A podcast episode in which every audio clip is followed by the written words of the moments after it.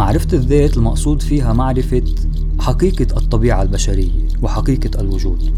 يعني إنه نحن نعرف هيدي الذات من شو مكونة أولا وعلاقاتها مع العالم من حولها ومع الآخرين.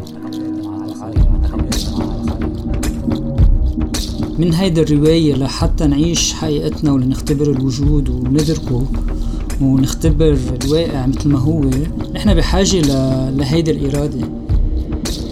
ب 99% من الوقت نحن عم نمارس الرواية يلي ورثناها أو يلي قررناها لأنفسنا بشكل غير واعي.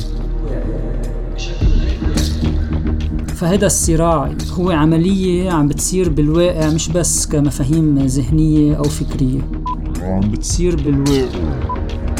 الصراع هو مجرد اعتناق لطبيعة الحياة نفسها يلي هي دائما متغيرة دائما متحولة بتتطلب منا أنه نتكيف ونتقدم ونتطور معها هيدي بناء الحياة الجديدة هو البيكامينج أو الصيرورة. والصيرورة هي منا وجهة محددة أو نقطة الوصول. الصيرورة بتشبه نوعا ما نجمة الشمال بالنسبة للبحارة من زمان بتحدد لهم الوجهة يلي بدهم يتجهوا لها بس هن ما بيقدروا يوصلوا لهيدي النجمة تحديدا.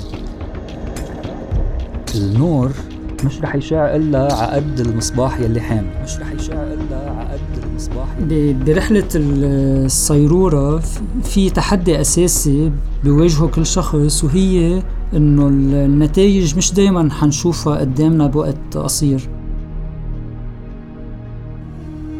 بغض النظر عن معتقداتنا وجودنا بالحياة ووجود وعينا هو بحد ذاته أعجوب. بحد ذاته أعجوب. بحد ذاته أعجوب. بحد ذاته أعجوب. بحد ذاته